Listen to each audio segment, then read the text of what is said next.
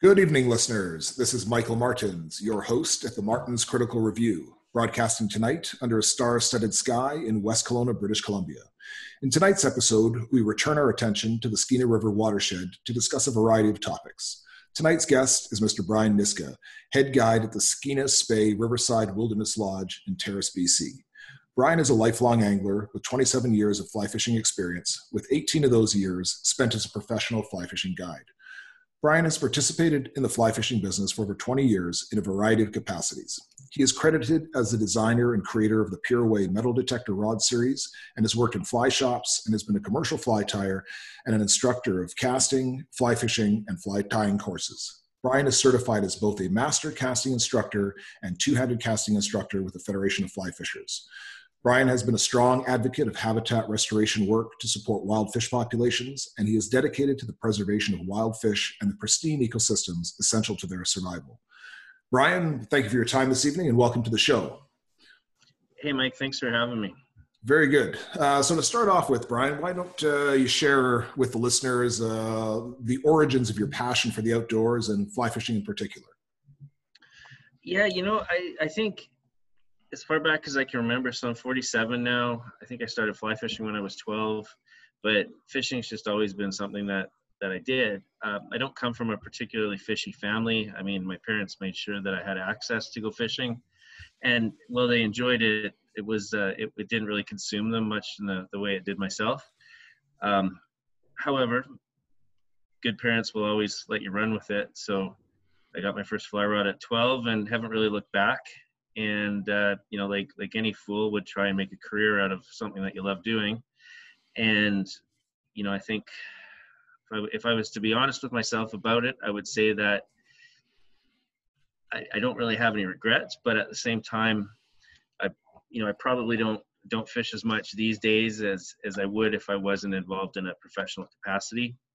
Um, but all, all things being equal i you know I, I really do believe that this is a, a good industry. I, I, do believe that there's value, both social, economic, social and economic value, um, in in having people out there fishing. And uh, you know, certainly I've put a few thousand people on the water in my my tenure as a guide and instructor. And um, you know, well, well, on some hand, that's more more lines in the water.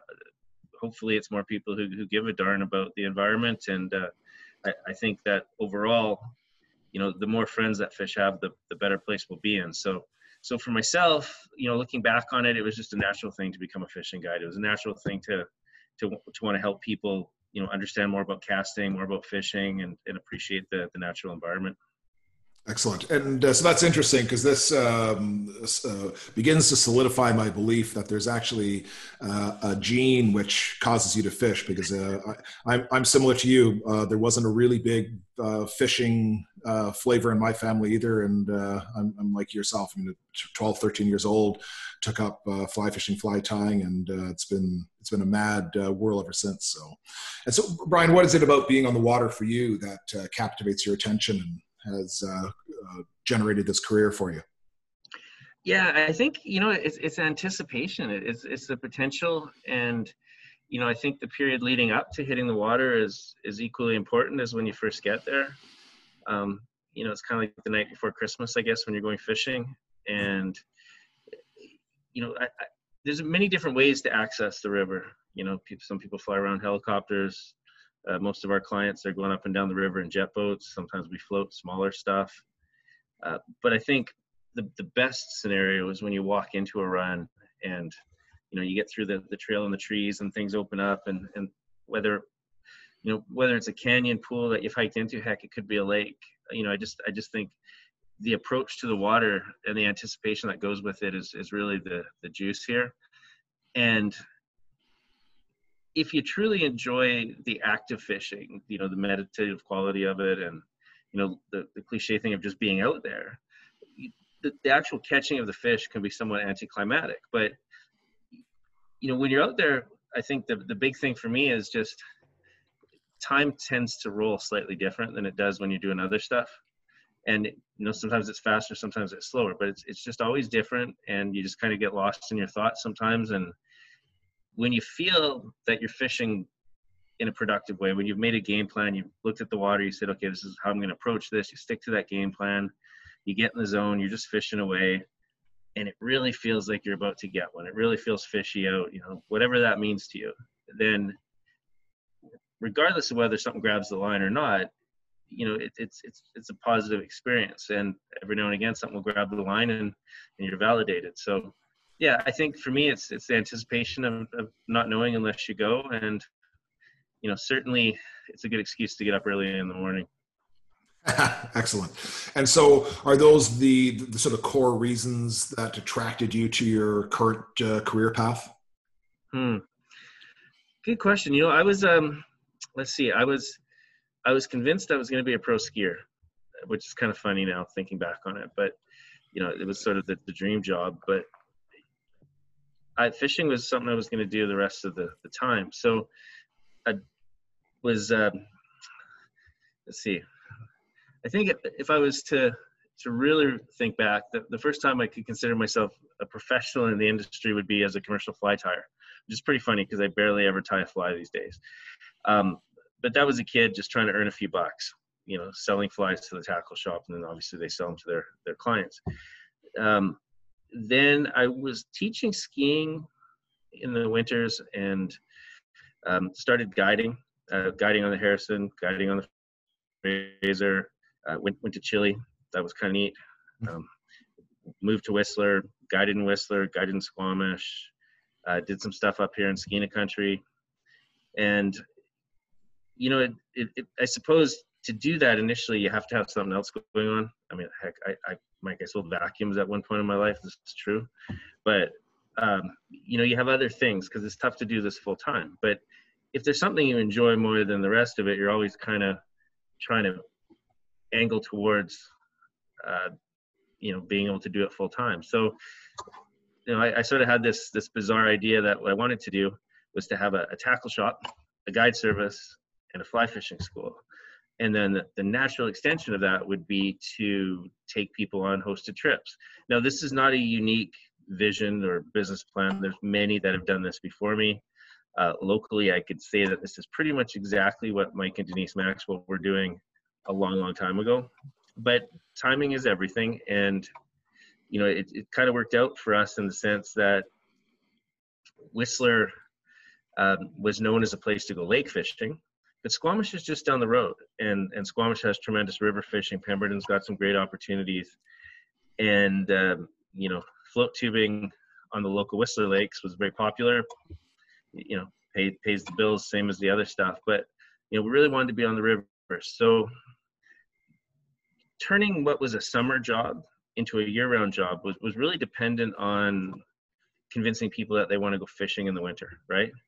So, you know, eventually got out of teaching skiing, uh, skied recreationally, fished professionally. And, uh, you know, what we found is that the business in Whistler over time went from being a July, August, a little bit of September thing to, to literally 12 months of the year.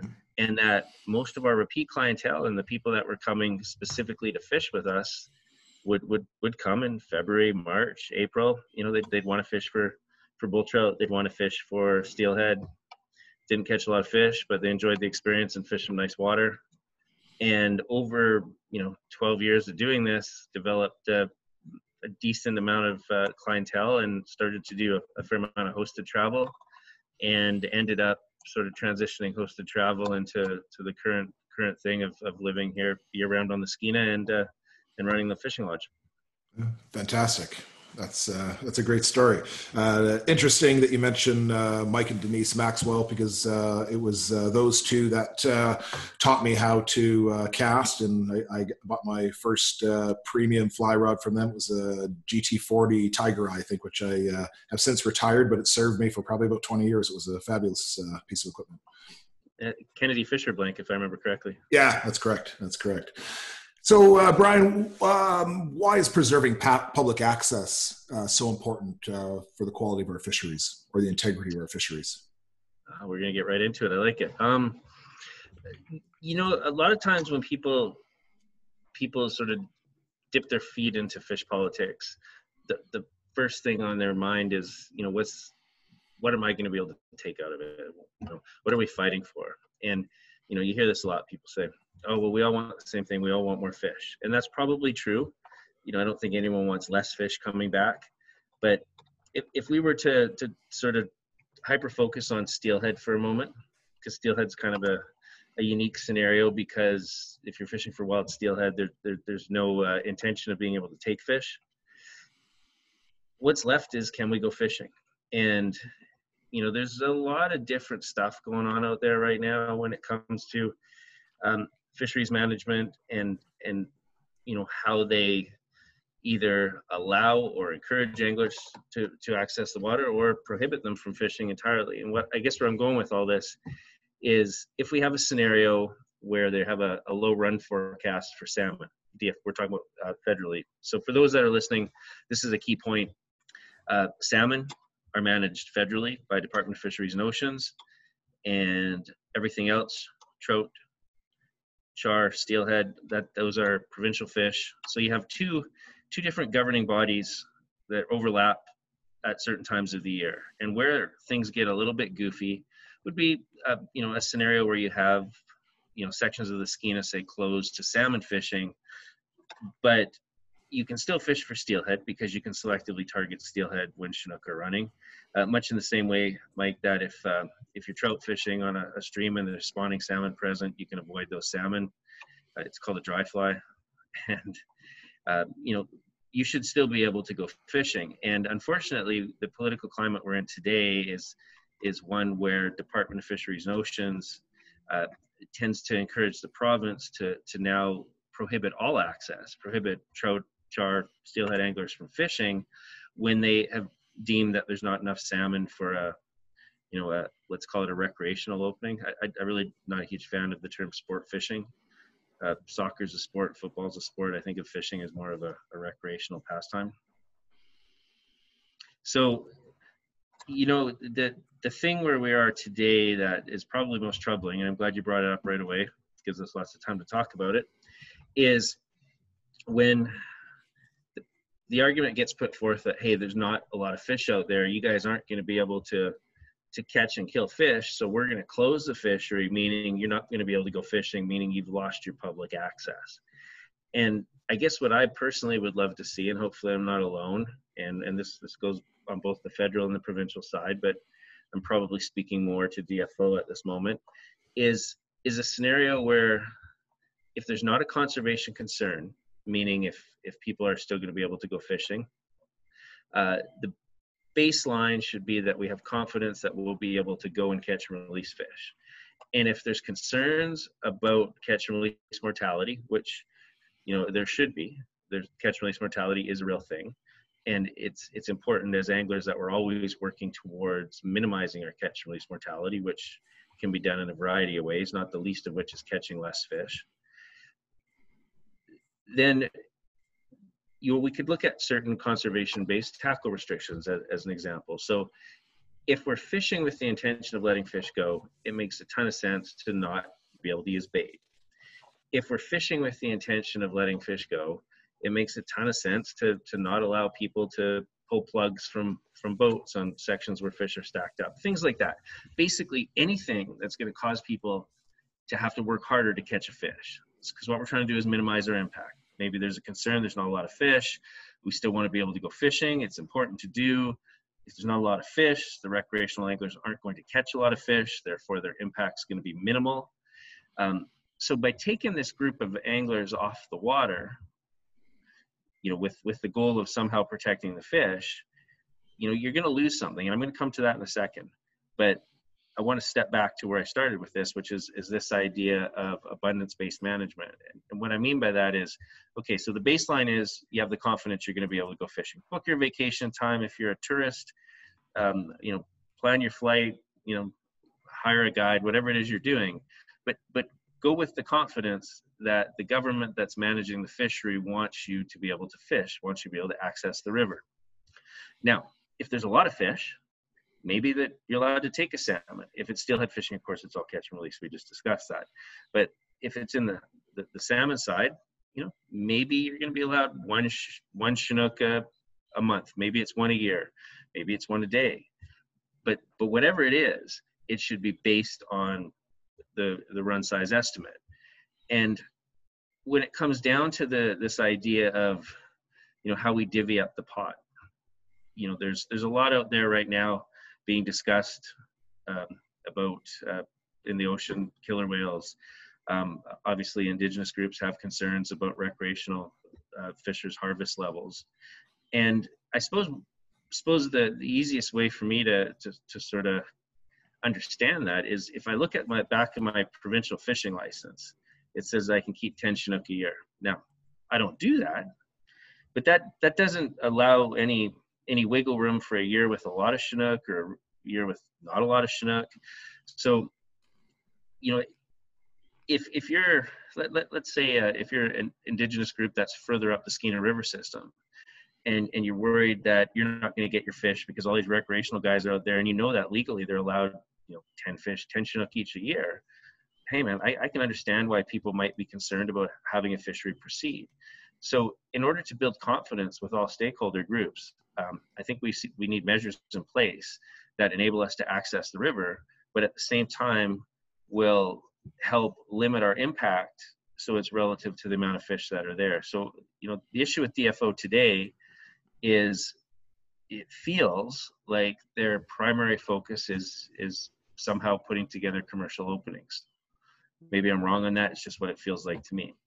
And then everything that happens after that is is kind of what's left. And I, I suppose since commercial fishing takes place primarily in the marine environment or the lower approaches of the river, you know, maybe that should be the priority. I don't know. But it doesn't make a lot of sense to close in river recreational fishing when the uh, the actual impact is so low and and the upside is that you're missing out on is, is so high i've got a i've got a study here with me today that was done a few years back it was done by a company called big river analytics and it uh, it, it basically had a look at the economic impact of the, the the guiding that takes place on the lower skeena primarily around terrace and and specifically to Chinook and steelhead.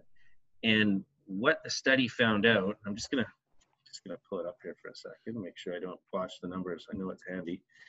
Um, what what the study found out is that each Chinook salmon is generating 35,000, just over $35,000 worth of economic impact to the local community. Sorry, now, and that's that's that's per fish, Brian. That's per fish. Okay. Now, the reason that number is so high is is a because most of the guiding is is fly fishing and fly fishers don't catch a lot of fish. Um, also, a lot of the guiding is catch and release.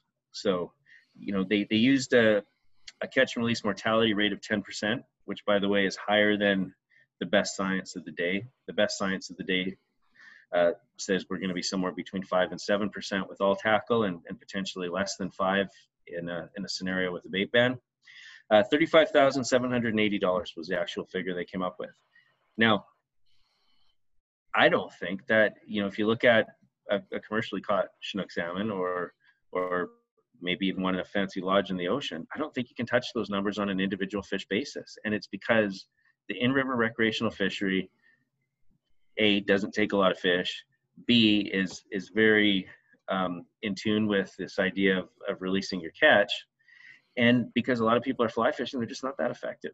So you know even even in periods of of abundance they don't catch a ton of fish. And uh, jumping around a bit here but just because i have it open in front of me the the number for steelhead so steelhead season on the on the skeena system let's call it five months maybe it's less than that but let's call it five months and in that five months the uh, the, the lodge slash guide component of the fishery will generate uh, just slightly more than $10 million of economic impact. And so, do they have that broken down uh, per fish as they do with the Chinook? Uh, you know what? I I don't have that. It's not on the summary here. It's it's in the larger form. I can, uh, for your own interest, I can send you the the, the paper. Sure, that'd be interesting. Pull it out of there. Um, my suspicion is it's going to be similar to Chinook, perhaps slightly lower, because Chinook are harder to catch than steelhead. Um, that, but that being said, you know there are some of the the Chinook that are accounted for in that study because there are some lodges that take fish. So that that thirty five thousand takes into per fish, you know, that's your 10% catch release mortality, but also fish that were confirmed as taken. So when they did this study, what they did is they uh, they took all of the the guides in the Skeena Angling Guides Association's financials for like four years or something, uh, had a look at that, and then they also had a look at our creel survey data. So this is the stuff that we're we're duty bound to provide to the province. You know, every day when the anglers come back, we keep track of what they caught, and and they they they had a look at how many Chinook were caught versus how much money was was was uh, paid for the people that were paid by the people that were coming to catch them. Now, this is the guided component, and what what is a bit of a black hole for information right now is is how much money comes out of the unguided part of the the the, the summertime salmon fishery, specifically Chinook, right? And there was a time when not that long ago when Terrace had four tackle shops. Now we're down to to literally one. Um, the in-river fishery is also the fishery that is the most accessible. And what I mean by that is if if you're a you know casual angler, you can go down and bar fish, sit in a lawn chair and bring your kids and have a great time. You don't need a $250,000 ocean boat to do this. Uh, so it's it's it's a really important fishery for the, the residents. It's also an important fishery from a tourism standpoint. And you know there's a it's not just it's not just lodges it's not just tackle shops it's hotels it's restaurants grocery stores gas rental cars the list goes on. It literally you'd be hard pressed to find a, a business that isn't touched one way or the other when you have a closed fishery. Now consumer confidence is huge. Uh, imagine you go to disneyland you get there and the gates to the magic kingdom are shut you know you've got folks in the past couple years who've traveled here to go fishing and then department of fisheries and oceans you know decides on a whim they're going to close the fishery. And you've got folks who've made their way here from europe or wherever.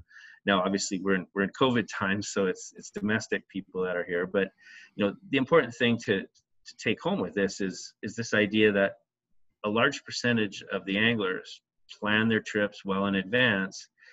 And if they're concerned about rivers being closed for no good reason, just as they're about to get here, they're not going to come here. They're going to go to Alaska. You know, if they're if they're especially if they're Americans, they're going to go to Alaska. And if you know if BC is this world class fishery, especially on the steelhead side, and we're trying to go head to head with places like Iceland, Norway, uh, Russia, you know, we, we really need to to get our stick on the ice when it comes to consumer confidence and and and how we protect access.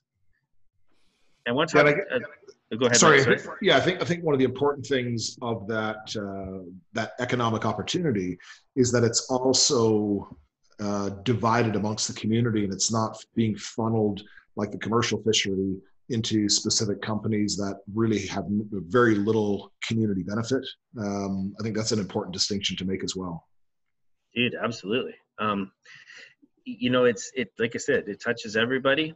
I think there's by my last count there was somewhere between 23 and 30 uh, guide licenses on the lower Skeena. Uh, not everybody operates a lodge, but there's there's probably close to 20 lodges. Um, you know, then you've got all the individual anglers, then you got the resident anglers. It's it's an important fishery, and Department of Fisheries and Oceans has been very quick to to shut these these freshwater anglers out uh, in favor of of keeping fisheries in the marine environment open, uh, maintaining access for other stakeholder groups, and it's ironic, really, that the group that the group that has the lowest catch and release mortality, which is which is the river fishery, the group that is satisfied with less fish. You know, you're you're regardless of whether you're a bar fisherman or fly fisherman, if you're fishing in the river, you're not take you're not having a, a huge impact, and they're very quick to, um, you know, basically take opportunity away from these folks. And in the past couple years, They've even tried to close the river completely, as I said before, to to people wanting to fish for, um, you know, steelhead trout and char. Uh, not this year, but the year previous, they closed the entire Kalum system, meaning you couldn't go up, you know, to one of the lakes and, and troll around a Doc Spratley trying to catch a trout uh, because DFO was doing something meaningful to protect Chinook salmon.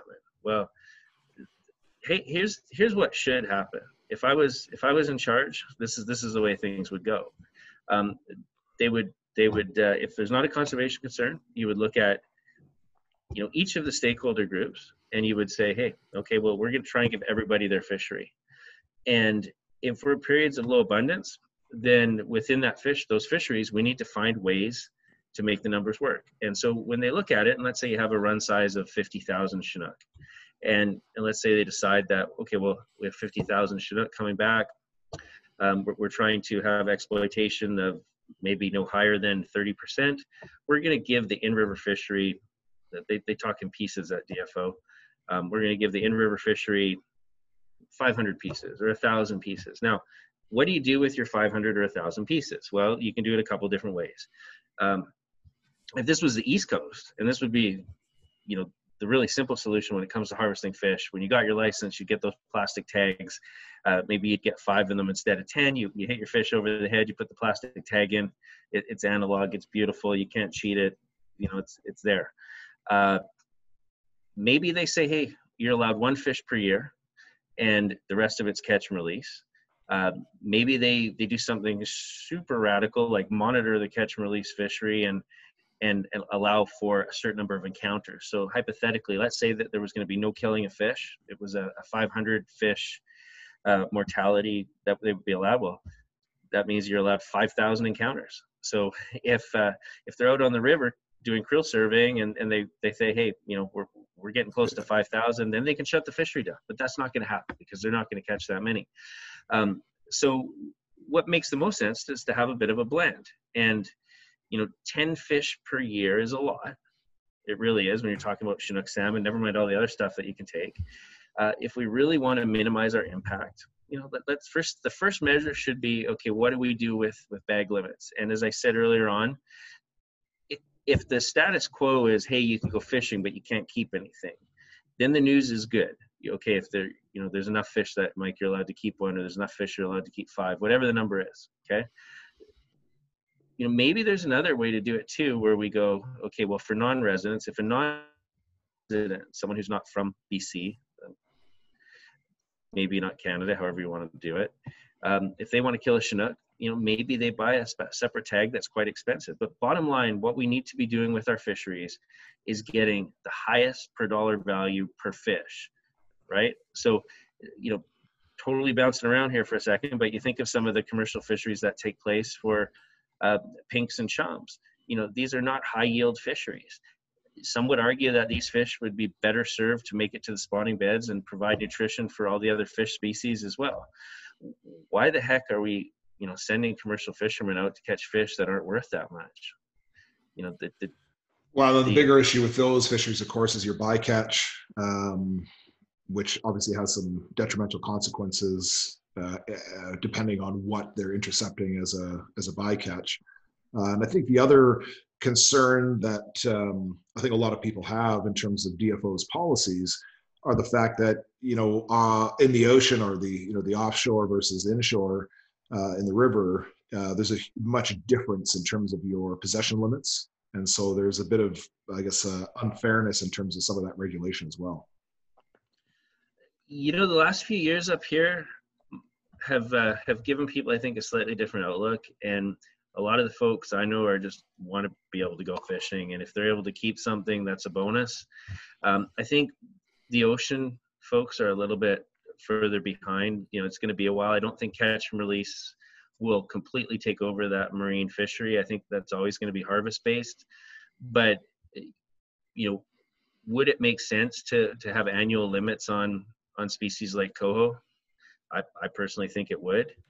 Um, but w- when it comes to DFO and, and how they, you know, how they interact with the various user groups, stakeholder groups, I will say this: I don't think any one stakeholder group is, is ultimately satisfied. Certainly, conversations I've had with commercial fishermen, indigenous fishermen, uh, marine people fishing in the marine environment, obviously recreational anglers on the freshwater side. Everybody thinks DFO is really blowing it, and if you if you wade through their financials, you know this isn't uh, this isn't a cheap endeavor. There's a lot of money, a lot of taxpayer money that goes into this, and I really think that you know we really we, we should be putting a lot of pressure on them to, to a have some goals when it comes to how do we how are we going to increase fish numbers b be hypercritical of fisheries taking place at the bottom of the food chain, meaning like herring and krill. Uh, Howe Sound's a great example of that. The uh, the wonderful folks at Squamish Stream Keepers uh, figured out long ago that if they wrapped the uh, the creosote pilings with burlap, that herring would spawn successfully. Herring came back in Howe Sound. All of a sudden, you've got dolphins and killer whales going all the way up to Squamish. Uh, you've got good salmon fishing back in Howe Sound. Um, the river fishing is benefiting as well. So, how does DFO celebrate that? Well, we're gonna have a we're gonna have a herring opening in Howe Sound, right? So that you know, beating up the bottom of the food chain is does seem to be a poor tactic. I think that a, a better move would be to uh, to let fish that aren't valuable make it to the the spawning grounds, and and to uh, you know take the species that support everything else, meaning i.e. something like herring, and and let them flourish, right? There's no downside yeah. to that.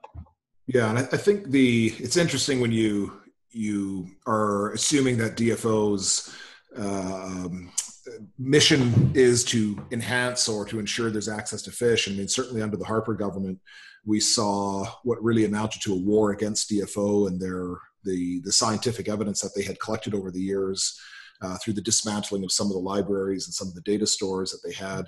And I think for that administration, and, and who knows, you know, what the, the the lineage is of that in the in the present management at DFO.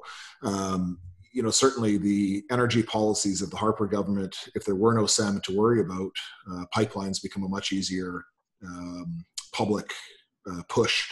Get get some more support uh, to push your Alberta-focused um, energy policies westward to get uh, oil to tidewater. And it, it seems to me, for some reason, that uh, it, you know salmon are a uh, a bit of a nuisance as opposed to a resource that we see them as.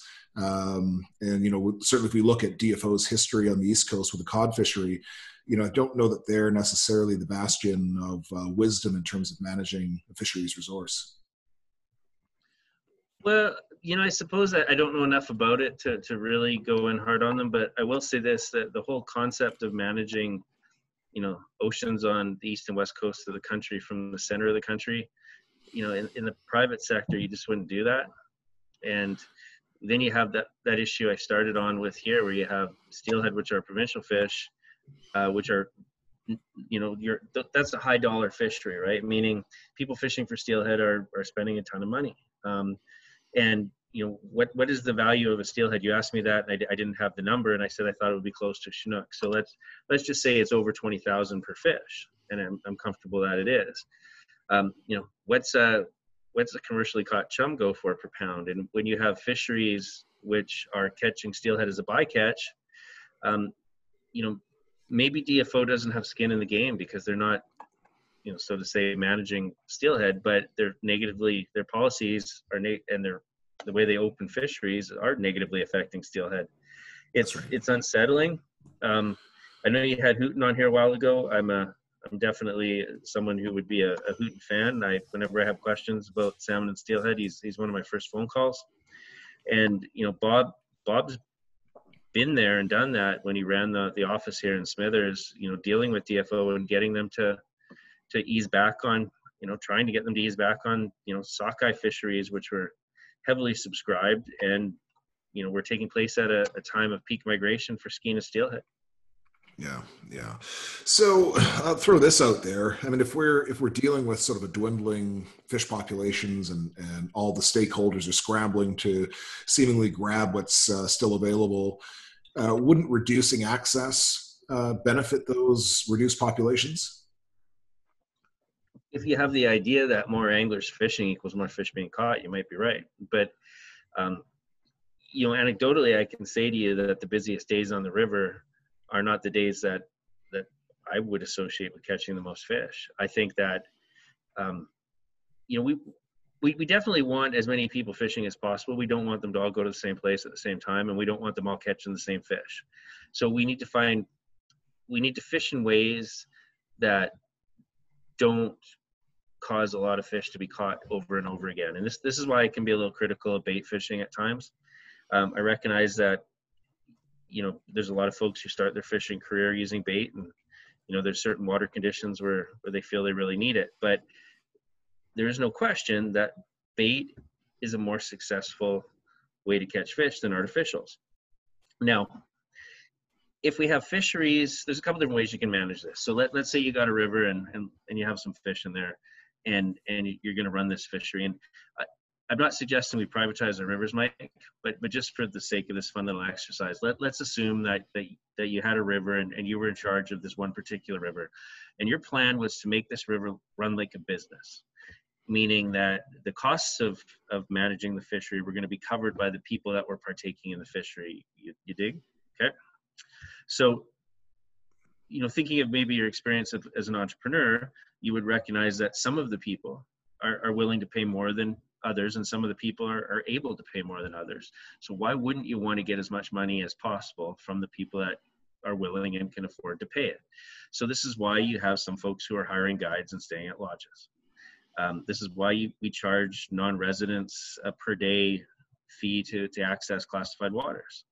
Um, i can tell you and this is true that that $20 a day is, is kind of laughable to some of them because they they're paying a guide a thousand bucks a day and and they would happily pay say a hundred. So so they're they're left definitely you know there's some skin on the bone there that that could be you know easily accessed by the government if they're trying to you know add add, add more money to the coffers and they might need to after covid because there's not going to be a there's, there's going to be a bit of a life license sale shortfall on the classified side. So here's here's your fishery. You got your river. You're trying to manage it. Okay, so there's lots of parts of the world, like uh, you know some of the countries I mentioned before, uh, Norway, Iceland, those type of things, where you have the beat system. Even in Canada and Quebec, we have the beat system. So so you look at your river and you say, okay, well, I think I want eight anglers fishing this, and I don't want them to fish more than 10 hours a day. So you control the hours of the day that they can fish and you control how many people are, are fishing and you probably are going to micromanage them and say hey these two guys get this section, these two guys get that. So you really are going to spread your pressure around. My point to you is that if those anglers are good anglers, they will probably catch all the fish that are in that water that want to be caught if it's a, a you know smaller stream, and and they'll probably be successful because of the lack of other pressure.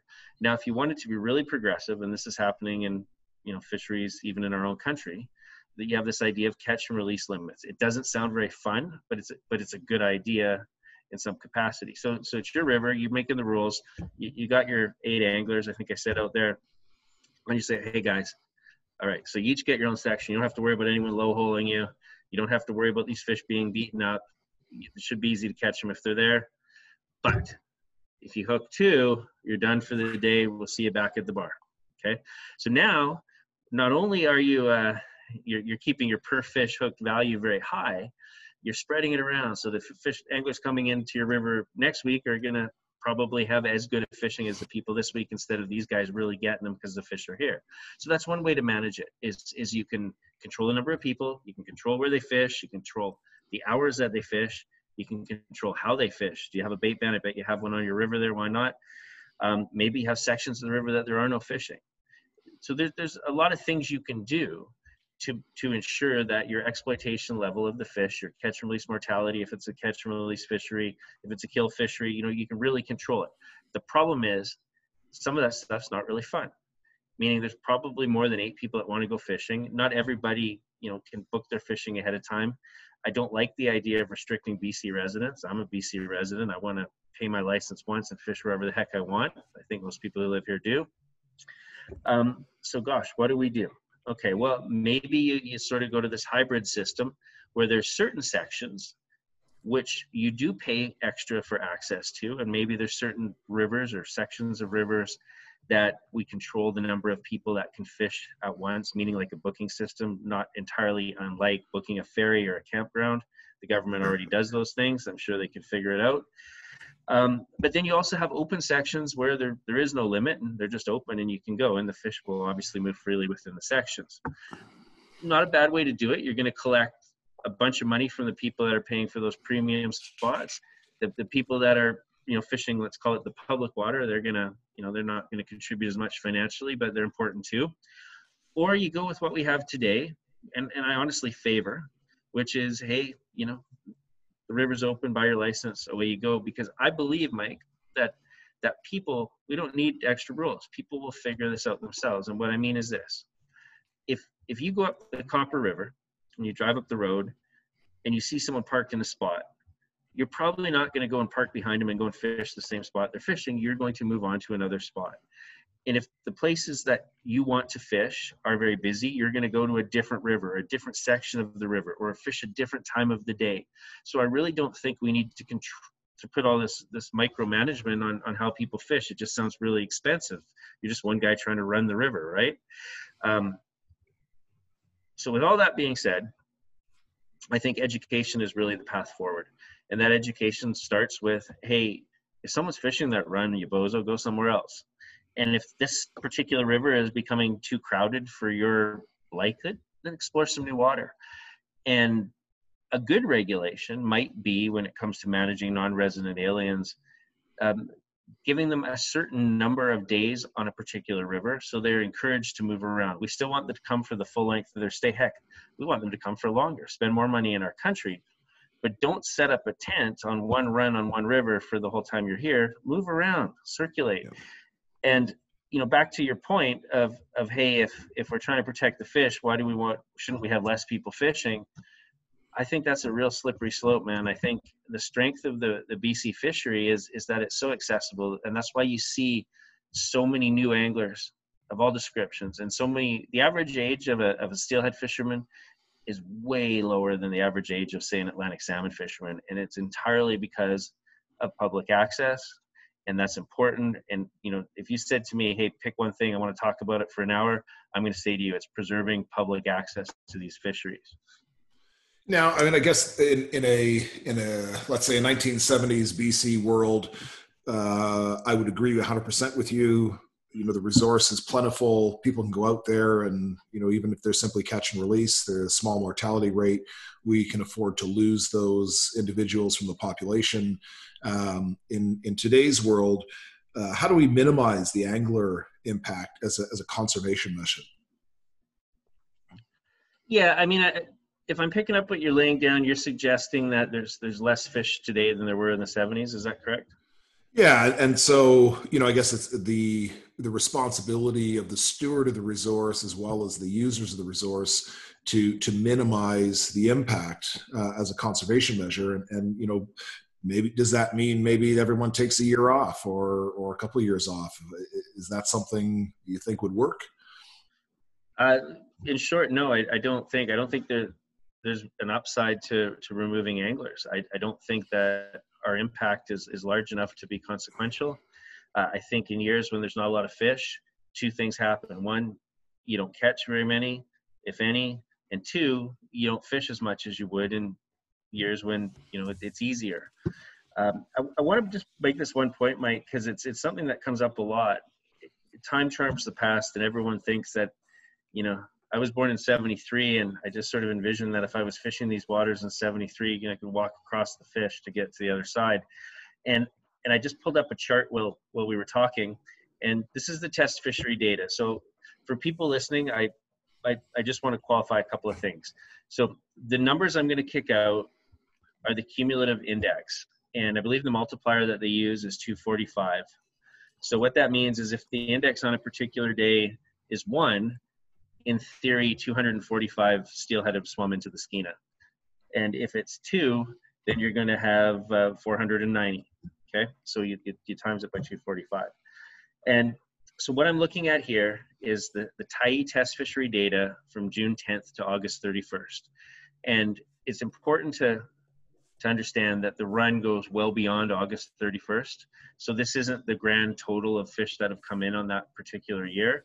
And the numbers I'm going to give you are the index numbers. So if you wanted to if extrapolate that into the actual run size estimate based on, on this for that period, you would need to multiply it by 245.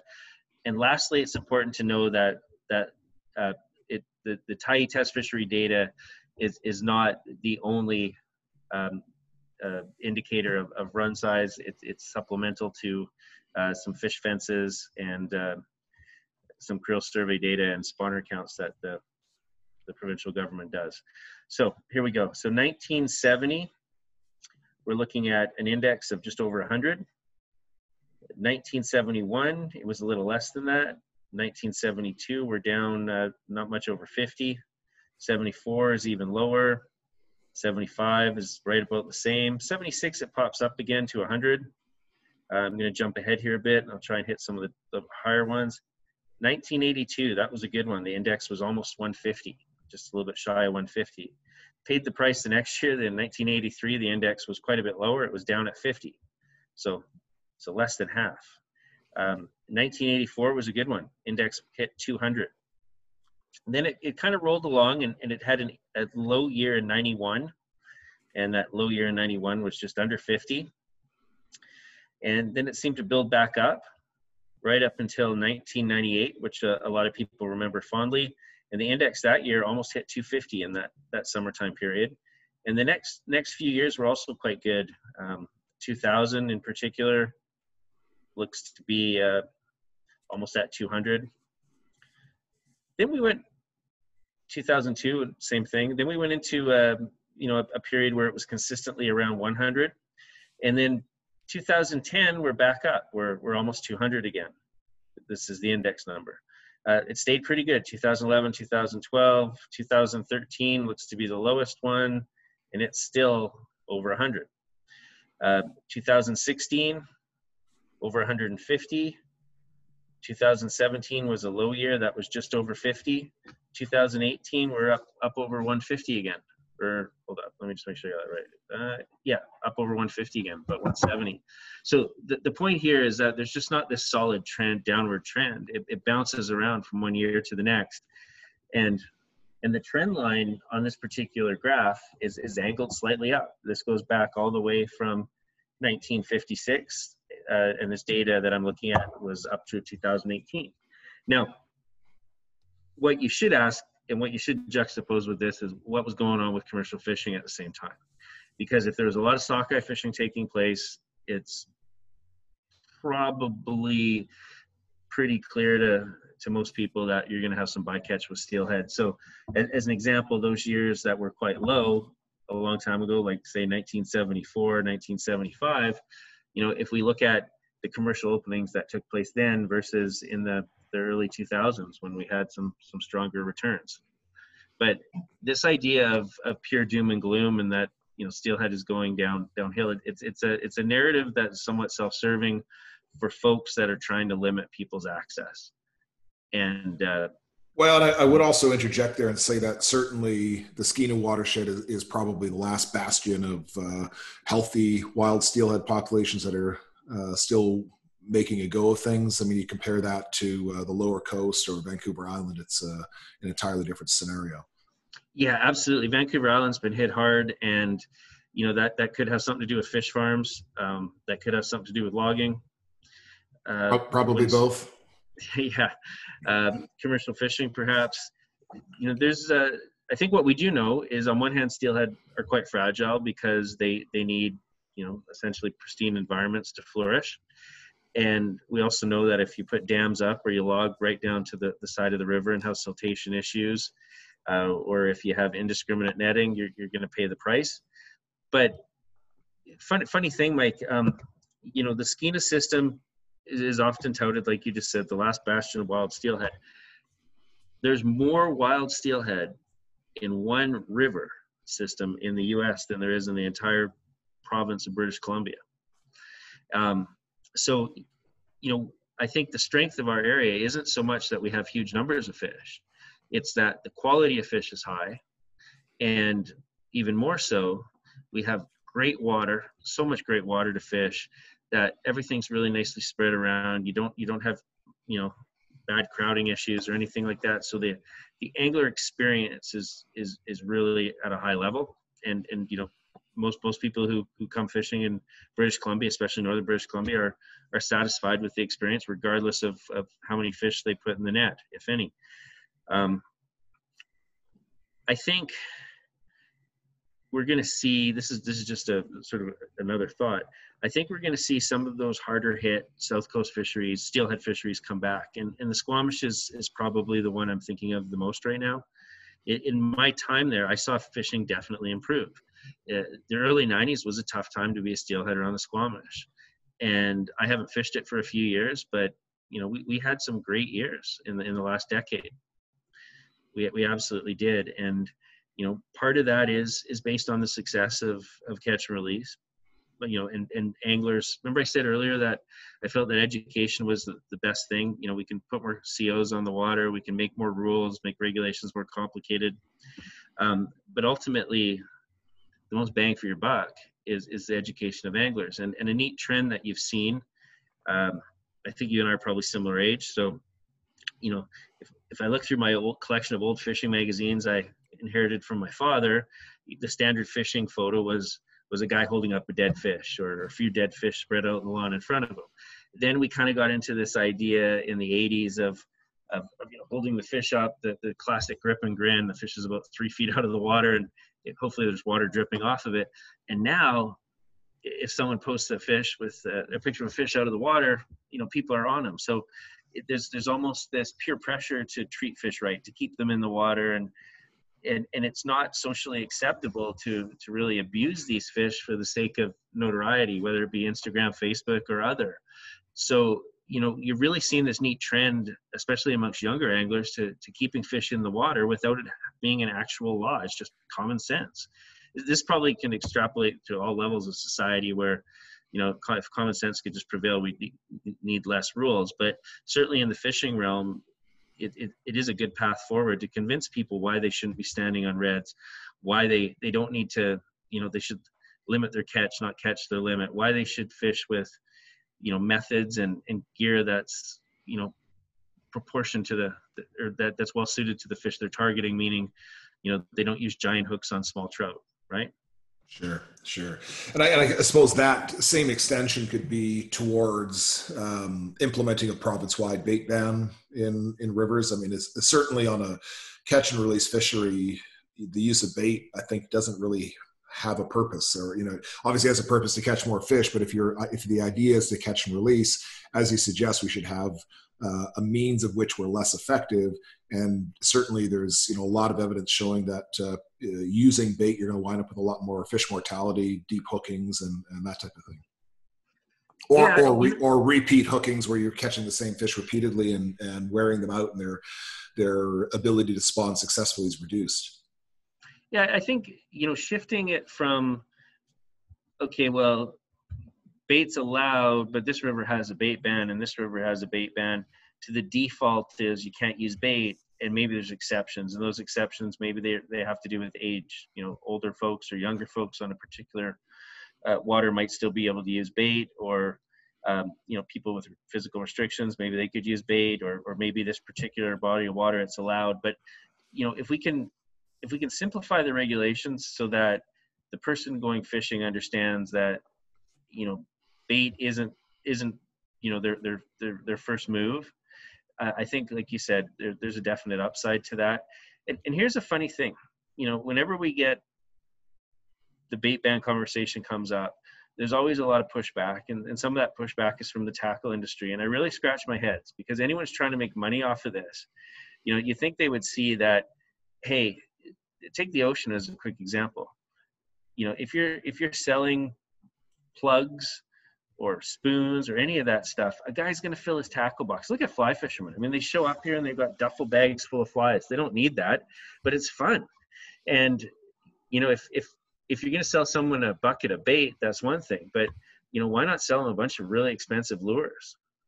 It's, it's it, you know, to me, it's it's a way more exciting industry that way. So it's really surprising that that you know the bait ban argument, let's call it an argument, has has met such resistance when you know, if we if if you're right, if we are going into a period of low abundance and you know maybe steelhead is a bit of an outlier because of catch and release. Certainly Chinook salmon look like we are going into a period of low abundance. Um, you know, as anglers, if we want to preserve our access, if we want to still be able to go fishing, to just go to the river and stand in the river, maybe not catch anything, um, what we need to do is find ways to lo- limit our impact. How do we lower impact? How do we lower impact um, while at the same time maintaining, uh, you know, the highest amount of economic benefit. Um, let, us talk about the Thompson for, uh, for, a second, if you're cool with that. Sure. Yeah. I mean, and, and that's actually a great segue because I remember um, as a younger man, you know, uh, chucking a single hand rod on the Thompson and trying my best to get the line out there. And you'd have the older guys from the Drift Fishers Association kind of coming around and, you know, like, hey guys, what are you doing? Like, you can't catch fish that way. And, and uh, why don't you join our organization and chuck some guts and uh, you'll catch more fish and of course that became a very divisive battle between the the fly fishermen and the and the gear the gear fishermen that you know and, and, i think in some ways that probably didn't serve the resource or the anglers well because rather than fighting for the fishery the the two uh, groups were fighting against each other.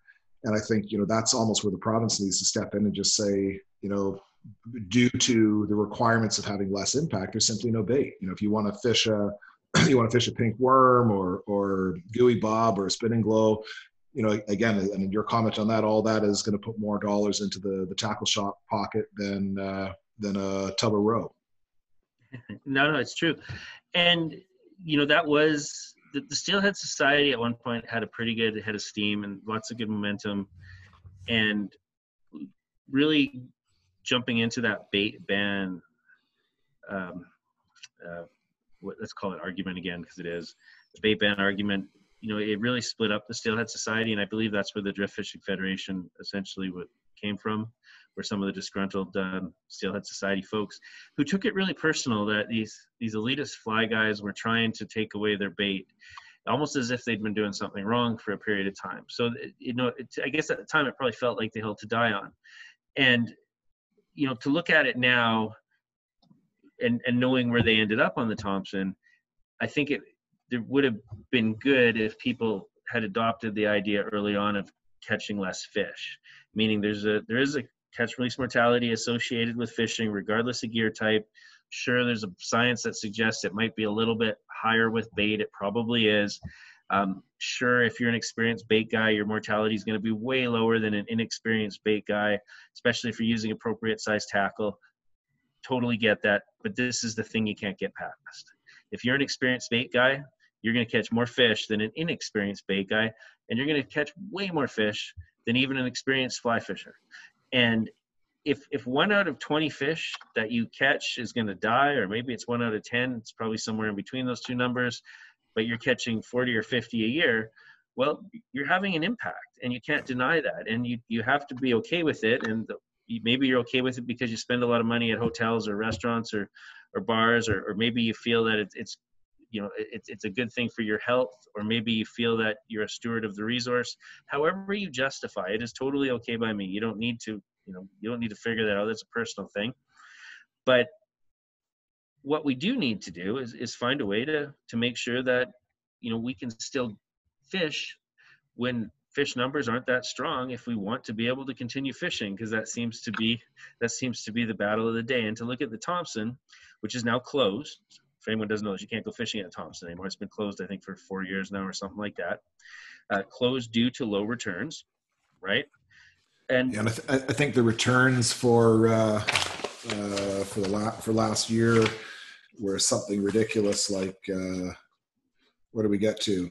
Um, somewhere in the 200 low 200 numbers from yeah. uh, his, historic sort of seven five to six thousand um, returners that are like uh, escapement levels. I mean, that's a, and then if, and if we, if we just sort of skip to the, the Chilko River, I mean, we had about 5,000 at one point and we're around 50 at this point. So those are some pretty, pretty catastrophic uh, declines. Yeah. And I mean, on one hand, the accuracy of those, of those counts could, could could be held in question. But you know, the redeeming quality is they've been doing that this the same way for 40 or 50 years. So from one year to the next, it should be, you know, relevant. Uh, if I was in charge, here's what what I would have pushed for on the on the Thompson. And this this is maybe too progressive, but it's uh, I think it, it it's definitely interesting. What I would have said is that you should be able to still go fishing there. You just can't use a hook.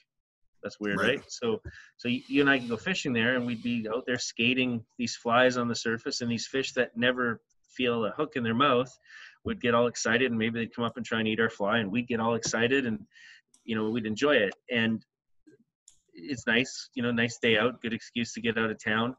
And we'd eat in the restaurants and we'd stay in the hotels and we'd have a drink in the bar and we'd burn some gas to go up there and we'd buy some flies at a tackle shop.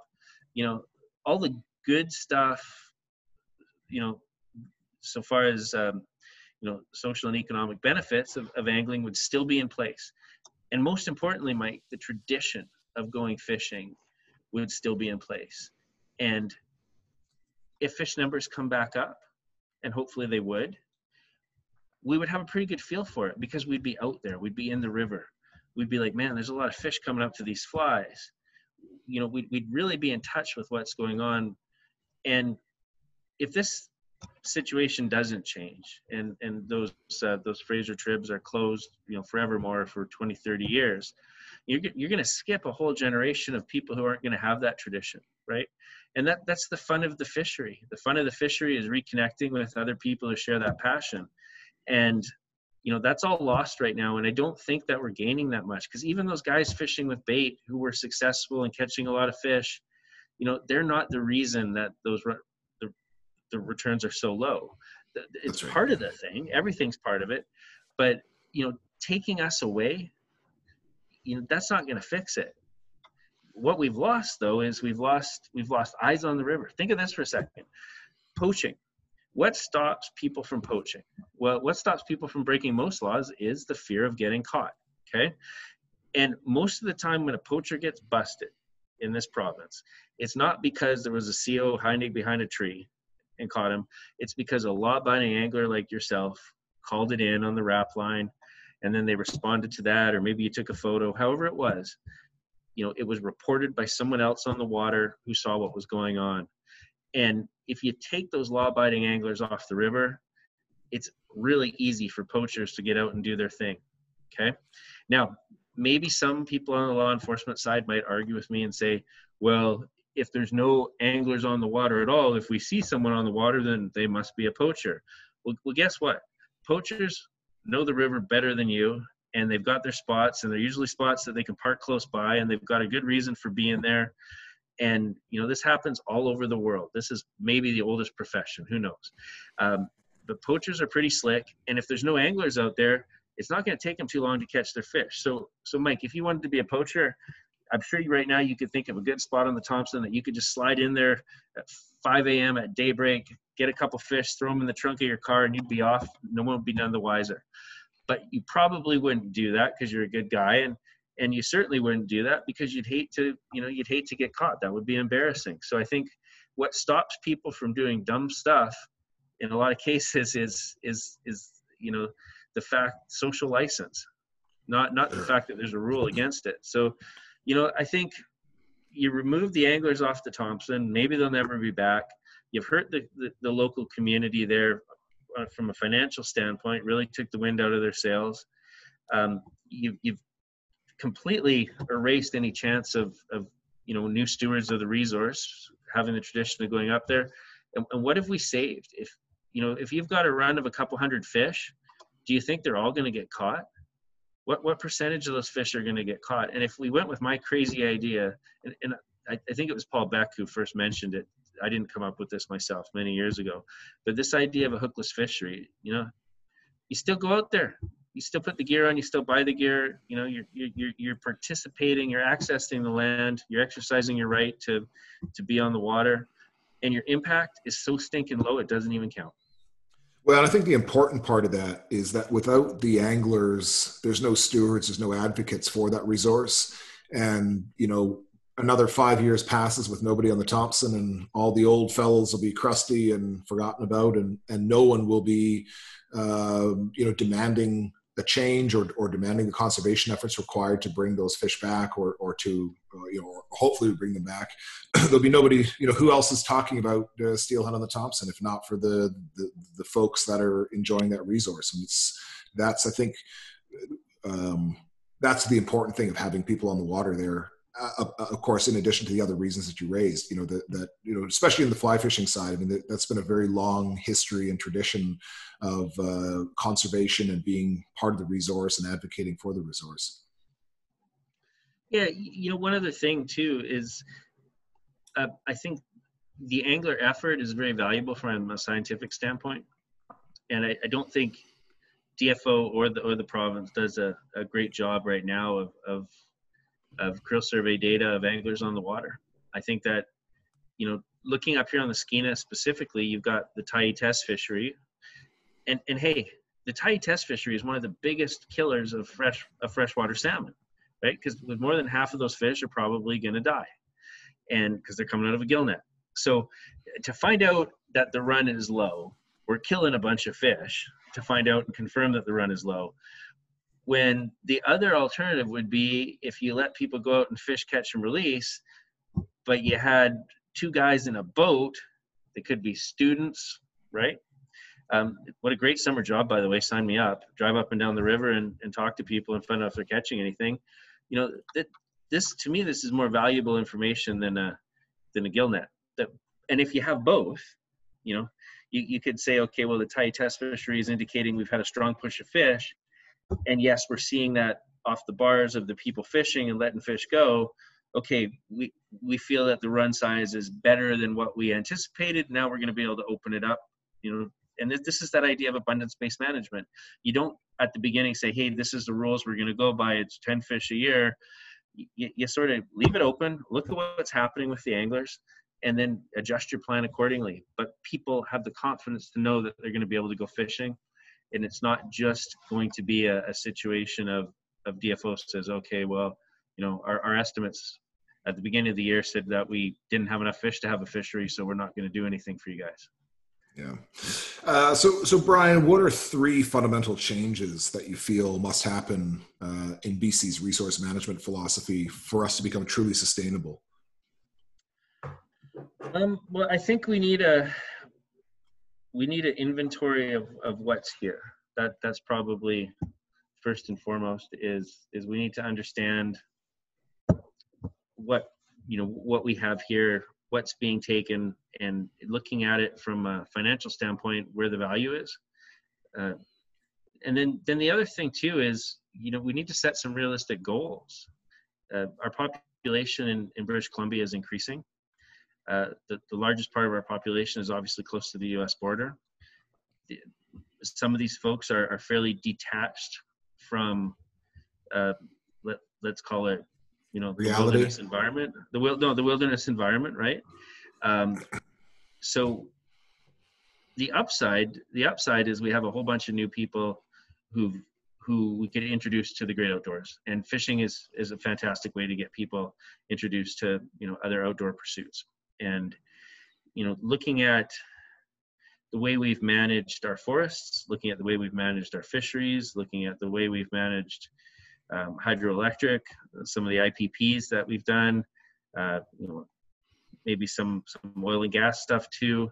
You know th- there's a lot of it that we could do better and and certainly looking towards the future we're one of the best equipped places to be self-sustainable. Um, I, I, it bothers me a little bit when I look at uh, you know the amount of of wood that we're we're cutting down and how quickly we're doing it up here, um, and and what we do with that wood. And there was a period there where it seemed that logging had really turned a corner, and it was you know you you heard the term selective being kicked around a lot, and now a lot of the cut blocks I see you know they're, they're quite large and in some cases they're closer to the river than i'd like to see them and and, and when you get issues with siltation there, there's some good examples of that um, you know fairly close to terrace right now where especially on on some of the lower tribs where you know heavy rain will will cause the river to silt up quite a bit well, yeah. it's it's on that subject. It's a shame too to see like in the the, the upper reaches of the copper uh, the higher elevation, you know, the when you drive through some of those cut blocks, the amount of waste which has been left because a lot of those are dead standing trees that are, you know, particularly the hemlock are rotten, and so there's, you know, uh, some of these blocks it looks like half of the standing timber has been left behind because it's all rotten, and I think that's uh, again that sort of um, evaluation of what the resource or the economic benefit of that resource is left in situ versus pulling some of it out to be turned into fi- uh, into into pulp at you know very very low economic value. Yeah, you know, hundred percent, and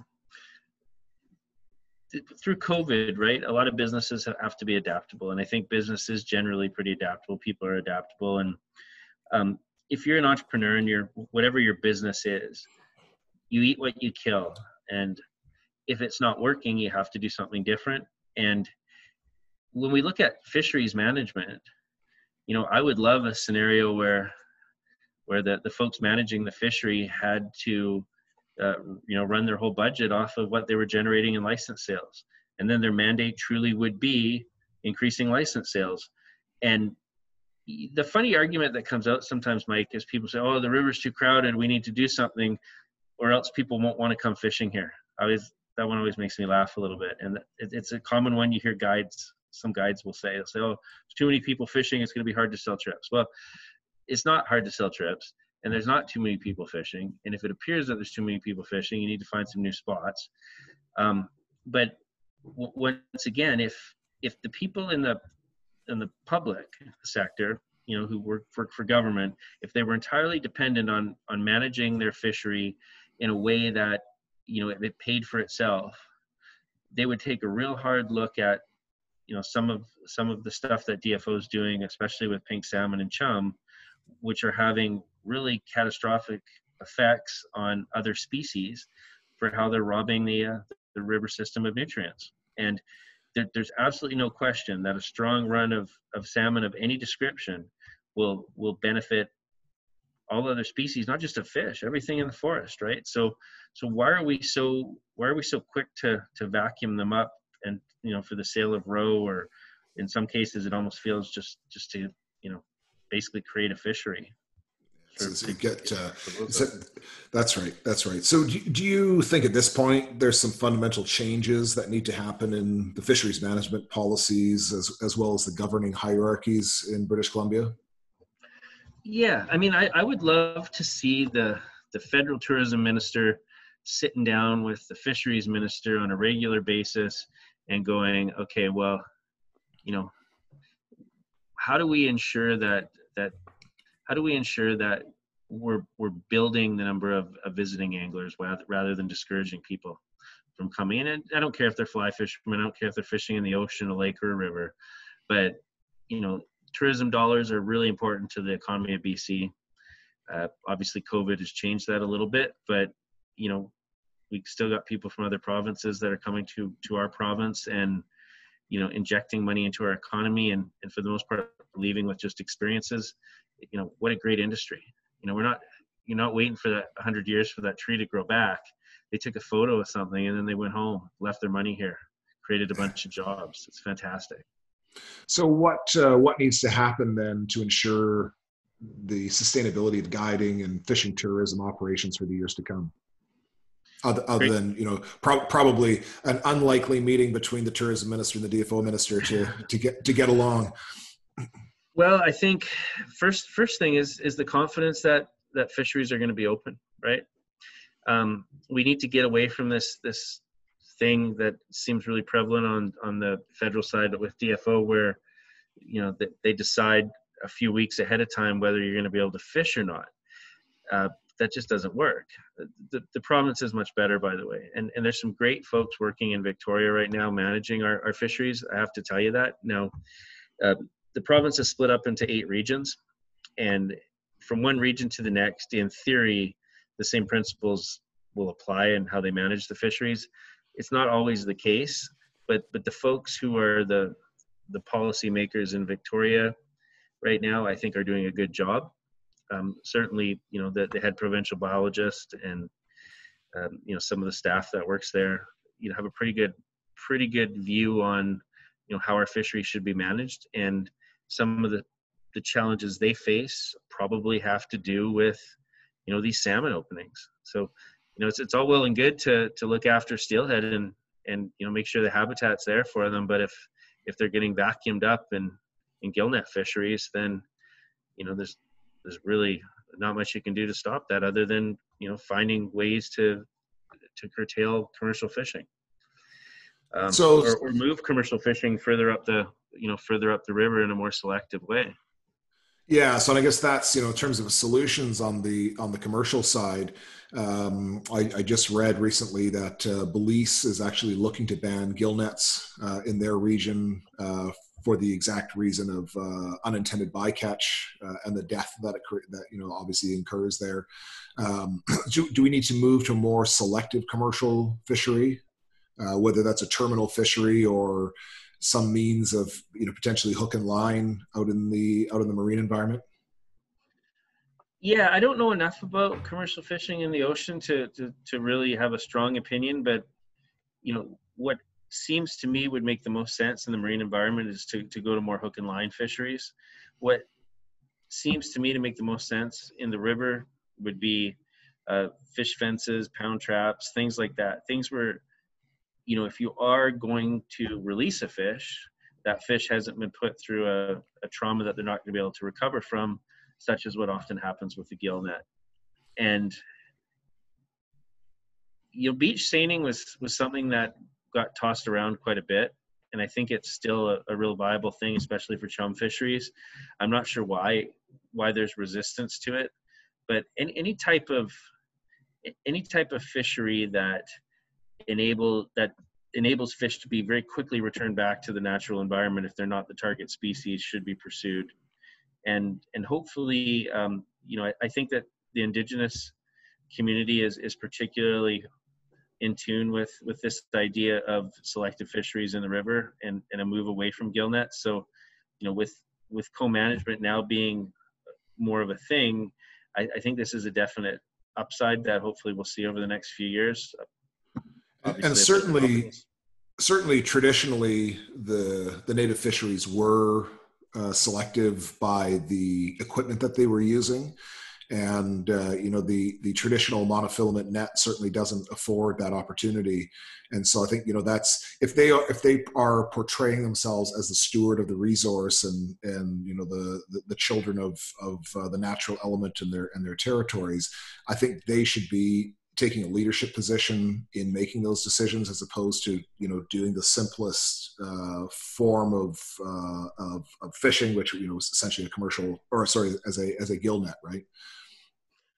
Yeah well i'll tell you i i, I truly believe that um, most most indigenous fishers uh, have a better understanding of of our river system than dfo I, I truly believe that. So I uh, I'm I'm optimistic for the future, and I think that hopefully what we'll see over time is is definitely a move to more more selective fisheries, and I think that's not just here in BC. I think that's a, a worldwide thing, Mike.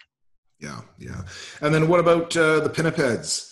We certainly uh, it's rare to see uh, fish without uh, some sort of seal marking or uh, and I remember the old days of fishing on the Squamish and you know you get those big uh, seals in there, and you know you'd have a 15 pound chum salmon trapped in its jaws, and you know the uh, if you're you know hooking 30 40 fish a day and it was 20 30 of them had a gash that you were shocked that they were still swimming around.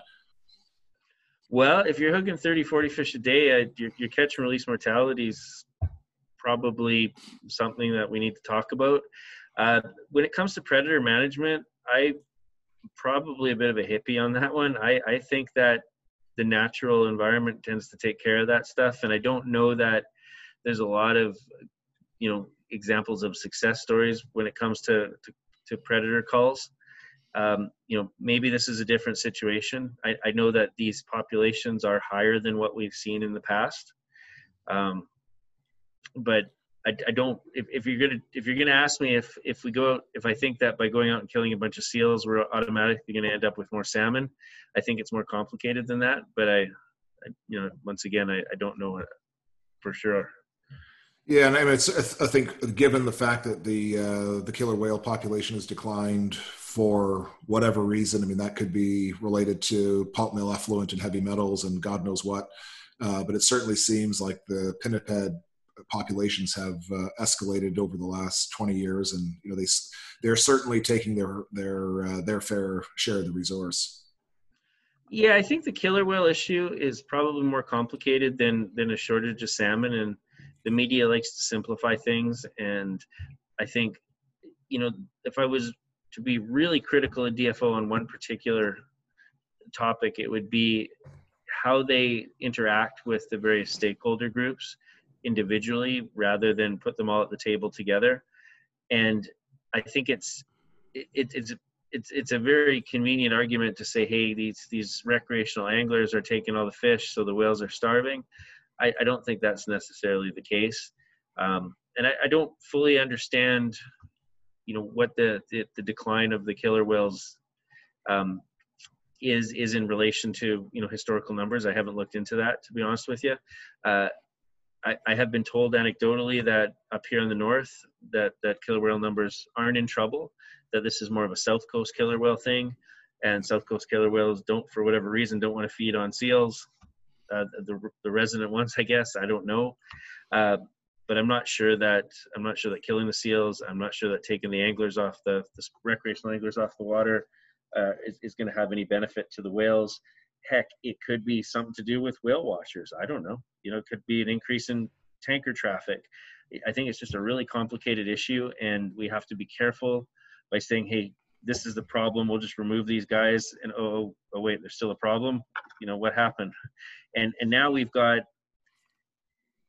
when you when you take away when you take away recreational anglers, let, us talk about in the ocean for a second. When you take away recreational anglers, there's a certain knowledge base that exists there. What you, they should be trying to do is tap into that.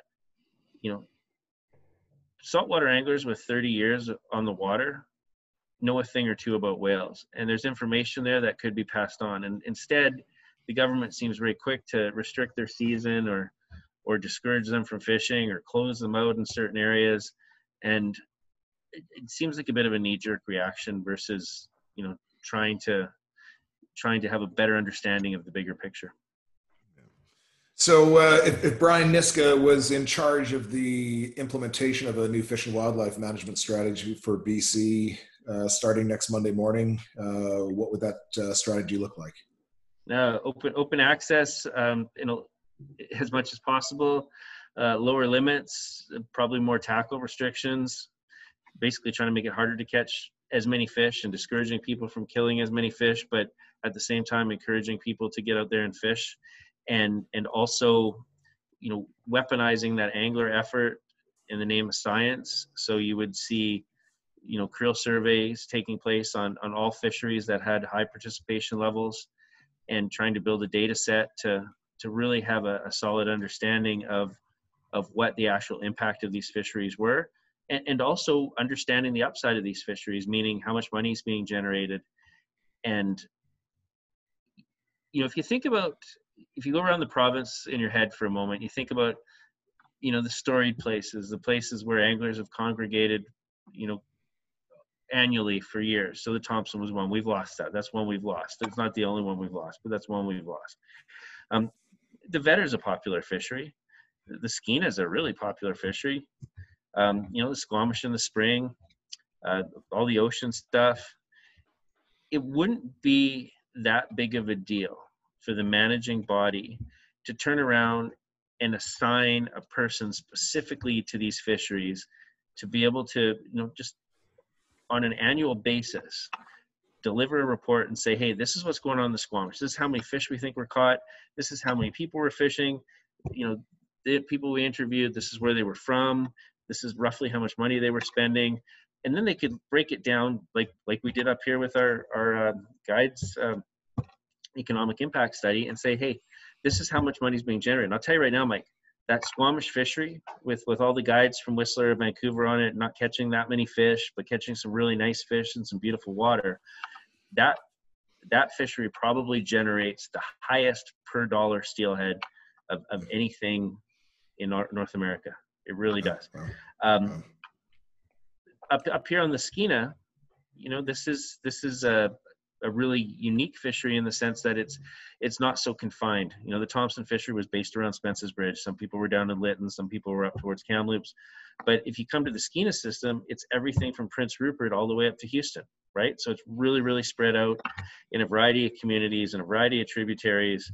It, you know, it's probably not realistic that you just have one person on top of that but but certainly you know a river like the Copper, a river like the Kispiox, a river like the Bulkley, uh, the Lower Skeena, you know, you should have or they should have people out there on a daily basis doing creel surveys to see what's being caught how people are fishing and you know having a better gauge for for what's going on.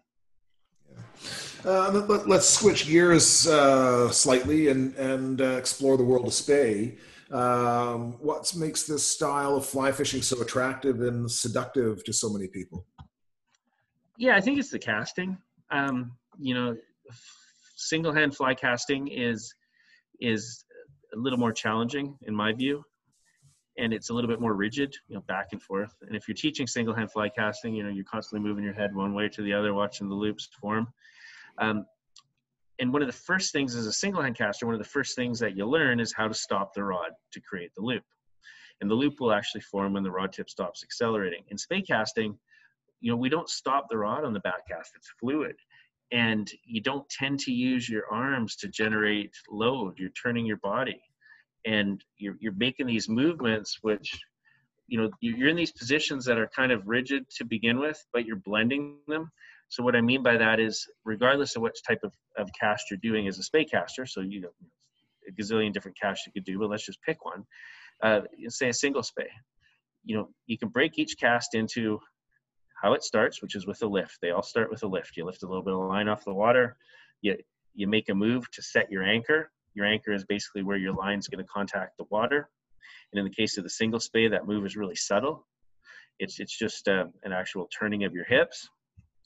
And you, you essentially load the rod at that point. The rod's going to take a bend. Load is a fancy way of saying a bend, saying bend.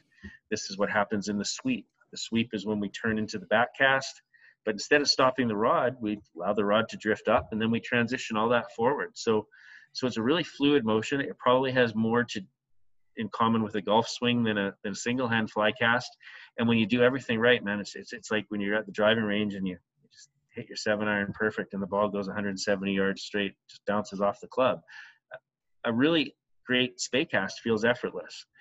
And from a fishing standpoint, you know you're using the wind to your advantage. The wind helps keep tension on the line which keeps load meaning bend on the rod. So you know you're not you're not in a situation where you're fighting the wind you're working with the wind much like a sailboat. And obviously much much has been said about the lack of backcast room you learn to fish around the obstacles that's key. Um, if you want to fish a heavy sink tip and a big fly it's it's easy.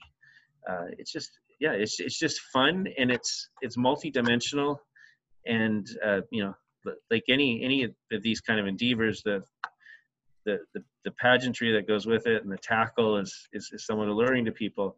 And you know everyone's kind of got the thing that they're into whether it's fly tyings or classic reels. A lot of folks love to fish reels that are 100 years old. Uh, some people like bamboo rods. Some people like long rods and long lines, throwing it a long ways. Other people want to fish where the fish are a little bit closer. You know, there's there's so much to it. And if you're a guy who really gets into gear, I mean, o- open your wallet and keep going. It's uh, it's it's it's a lot of fun collecting this stuff and learning about it. And the, the technique is evolving too. You know, we talked about Maxwell earlier on, and no no question about it. Mike is one of the guys that brought spey casting to, to North America. He didn't invent it, but he was one of the guys that brought it to North America.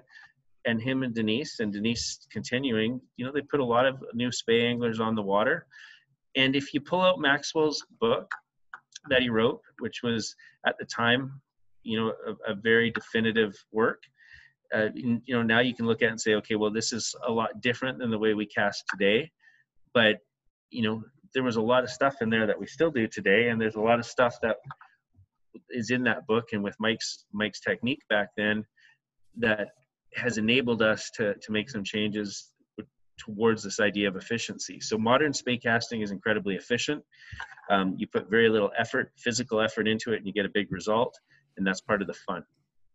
Uh, I'll, I'll, a bit of, bit of a tongue-in-cheek question, but doesn't that increase the efficiency beyond what our goal is, is to uh, reduce the angler efficiency on the water, to reduce the Hi, impact? It's funny, it's funny you mention that because, because the, the, this is entirely true. The best fly casters don't catch the most fish because they throw it too far. Um, quick, quick, funny story. This is maybe like four years ago. I had a, a client here who was an exceptional caster. He was a Swiss guy and he was one of the best flycasters I've ever seen. I know a lot of good flycasters. And and this guy was out out in the skeena trying to catch steelhead and chinook salmon, and he was throwing these beautiful casts all over the place, and he wasn't catching a lot of fish. And at the lodge, we had a guy. I think he was from California, and two two young sons, never spey cast before, just getting into it. And and these are kids. I don't even think they're teenagers, if I remember correctly. And and these kids were catching fish and this poor Swiss guy was just beside himself three or four days into it because these kids who just started were out fishing him. And you know, here he is, you know, making these huge, pretty casts. And I explained to him, it's it's because even though the river's huge, you know, the, the fish are in the steelhead are in two and a half feet of water. So if you're throwing it out into five feet of water, you're not going to fish as effectively as that 12 year old who's dropping his fly where the fish are. Um, and I also think there's there's a term that you'll hear kicked around sometimes.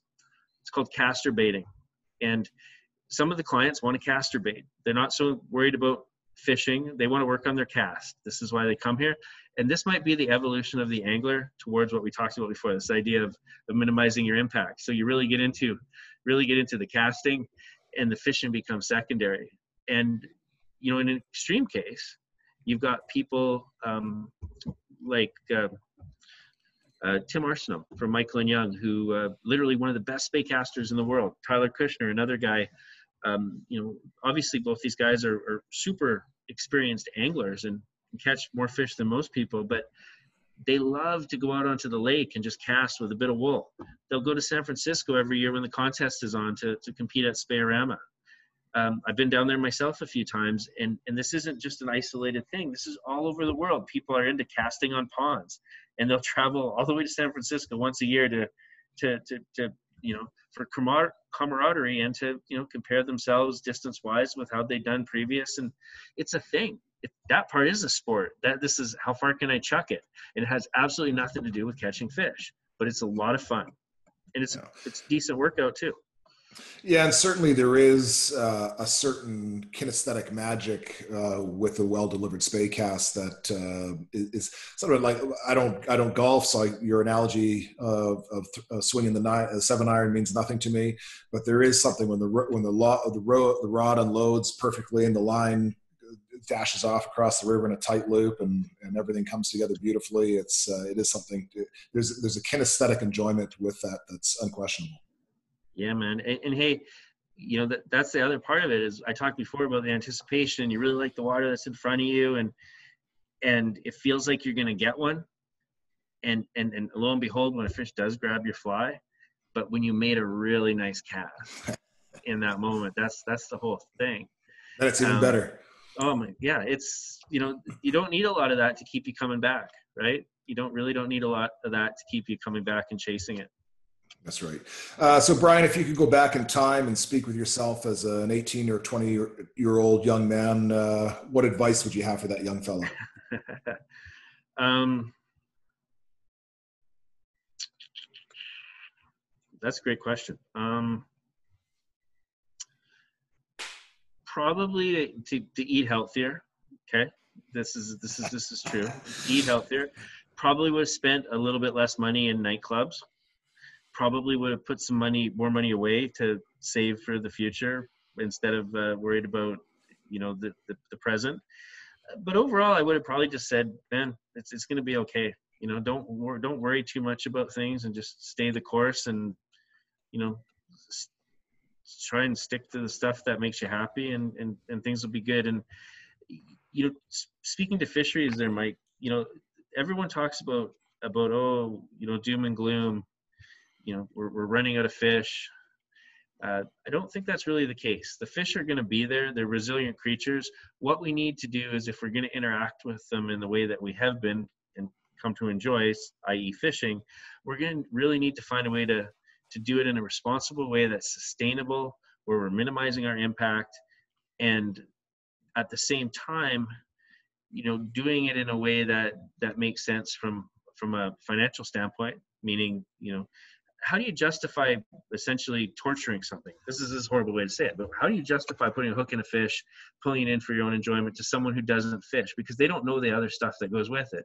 What they see is you holding this fish with the hook in its mouth and then you let it go. You're not you're not going to eat that fish. Some people are going to have a problem with that. And how how are you okay with that? Well, you need to you need to look at it and understand your own impact. And and I picked on you for a second there about your 30 or 40 chums saying, hey, how many of those were going to die? But do we need rules that say if you catch two fish, you have to go home? Or does that just become something that people do? They go, hey, I've had a good day. How does this get any better? Um, our chef here at the lodge the other day, this is a good story. Our chef here at the lodge the other day went out for the morning, make a few casts, caught a fish right away, reeled up. It's not going to get any better than that. You know, he went out and caught a fish right away. As he was walking out, another guy was walking in. He said, Hey, I caught a fish. I, I didn't go below this spot. The rest is yours. Came back with a big shit-eating grin on his face. What a great morning. Um, would it have got better if he if he'd like pounded through the run in front of this guy because he was there first? Nah, nah. It's about yeah. It's just it's about sharing it, man. And, and, just to touch base on those chum, there was definitely a few that came home for the smoker, but that was uh, that's it. That's in, that's about 20 years ago now. So, um, uh, and so what, has been your greatest challenge in life, Brian, and, and how did you overcome that challenge? I don't know if I've overcome it, but I, I think it's procrastination, and maybe it comes from part of me wanting to be a bit of a perfectionist, and and on, on some level, you're always thinking of of hey, you know if i can't do this exactly the way i want to do it right now i'm just not i'm not going to bother. And i think this this kind of goes into how anglers and this is a disappointment for sure how anglers um, engage with the people that manage our fishery. So what i mean by this mike is dfo has a, a thing called the sport fish advisory board and, and this is this is how they they engage with their stakeholders. Uh, on the provincial side, they call it the SAAT up here, Skeena Angling Advisory Team. And I, I, think a lot of folks are like, hey, I got to do something for the fish. I want to do something for the fish. So what do I do? Well, maybe I'll be a member of the Steelhead Society. Um, may, maybe there's uh, Trout Unlimited or something I can join. But because they don't know exactly, you know, how to have a meaningful impact, they just don't bother. In their mind they want to do something but they just don't bother. So that's kind of like procrastination. And what they need to realize is that if they just went to the meeting if they if they just went to the meeting what they would find out that dfo sportfish advisory board will give the individual angler who keeps showing up at the meeting the opportunity to vote. And that individual angler can then you know help sway policy decisions and we'll be sitting at the table voting alongside you know the representative from the the, the, the BC Drift Fishing Federation or the, the BC Wildlife Federation or the Fly Fishing Federation. So just showing up, just just showing up is, is is really more than half of the battle. But a lot of folks just don't understand, you know, how do they get from A to C? They got to go to B first, and they just got to they just got to show up at the meeting and say, hey, I, you know, I want to I want to see what this is all about. And I have concerns, and this is the best way for me to get the most up to date information and say, hey, you know, these are the changes that we want to make. So when I think back to myself as someone who has struggled with procrastination, both on a personal and professional level, um, you know, just taking that first step is, is so key. And just because I don't know exactly uh, exactly how I'm going to build the barn shouldn't stop me from starting the process. Yeah, well said. Um, and then if we uh, if we look at uh, the Skeena Spey Riverside Wilderness Lodge, what are your organization's strategic pri- priorities moving forward? Yeah, you know it's uh, it, it's always been about educating anglers. So there's there's some of the lodges up here which are out there for dawn patrol. You know, they're what they sell is hey we'll get you to the water first maybe what they sell is we'll catch more fish than anyone else we've never gone that route We focus primarily on a comfortable angling experience. You know, we tend to do breakfast at seven, dinner at seven. Uh, meals are just as important as the fishing, and you know, education, the educating anglers. You know, especially casting. We get a lot of folks who come here want to, like I said, caster bait. They just want to really become skilled casters. Um, we get a lot of folks who are beginners or just want to, you know, catch their first steelhead, and and we tend to do really well with that. Uh, we probably get more couples than any other lodge up here because you know, the place is comfortable. It's it's a nice vacation for the family. Uh, and now I think our, our focus it's always been something we've we've gravitated towards, but especially now with the domestic clientele is is becoming more than a fishing lodge. You know, so not everybody you probably want to go. I'd, I'd want to go fishing, fish five, six, seven days in a week, in a row. But not everybody wants to. Some people want to come up and fish a half day and and go do something different. And I think what you'll see us doing over the next decade is is trying to add in other experiences that are in line with with our values here. Uh, and and because of that, we're going to have people sitting around our dinner table who've been out horseback riding or maybe mountain bike riding or you know a variety of opportunities recreational opportunities that exist here in the, the terrace area. And you know this will become kind of a hub for them. And we'll try and get them all into spey casting. And you know hopefully the, the dream would be you know you got the family of four and the dad's already drinking the kool-aid. He's into it. He's he's hoping at his wife and his kid it might take. But you know how we started this conversation your, your idea of the fishing gene not everybody has it but you don't know unless you try it. And you don't know if steelheading's for you until you do it and then go away from it and then come back and this is especially winter steelheading man you know standing out there and being like physically uncomfortable and catching nothing is a totally different experience than being out there on a nice summer, sunny summer day and catching nothing. But to be out there with frozen fingers and frozen toes, and and and feeling like you know this is not hopeless, but this is a very unlikely thing that you're trying to do. Yeah, that's not for everybody, but the people that like it like it a lot.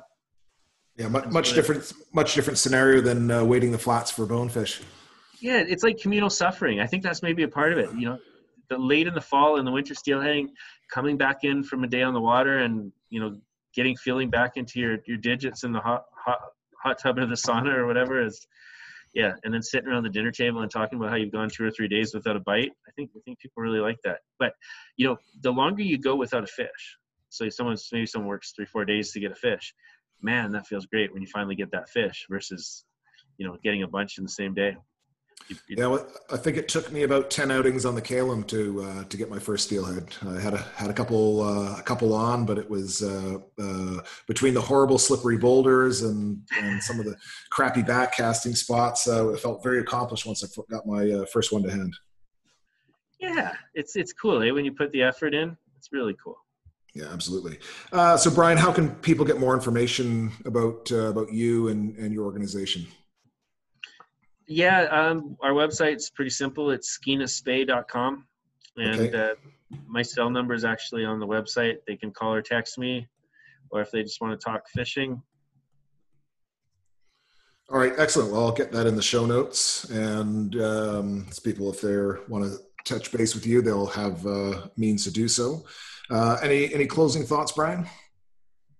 No, I think we, you know, we bounced around. We covered a bunch of stuff. Uh, you know, ultimately, I guess where what I would like to see everybody do is is take a good hard look at what their own impacts are and, and try and find ways that always try and find ways that they can minimize those and and at the same time fight really hard to preserve wild fish and and and their ability to you know to to participate in this this this great outdoor recreation that we have at our at our doorstep. Yeah, in, in a truly spectacular part of the world.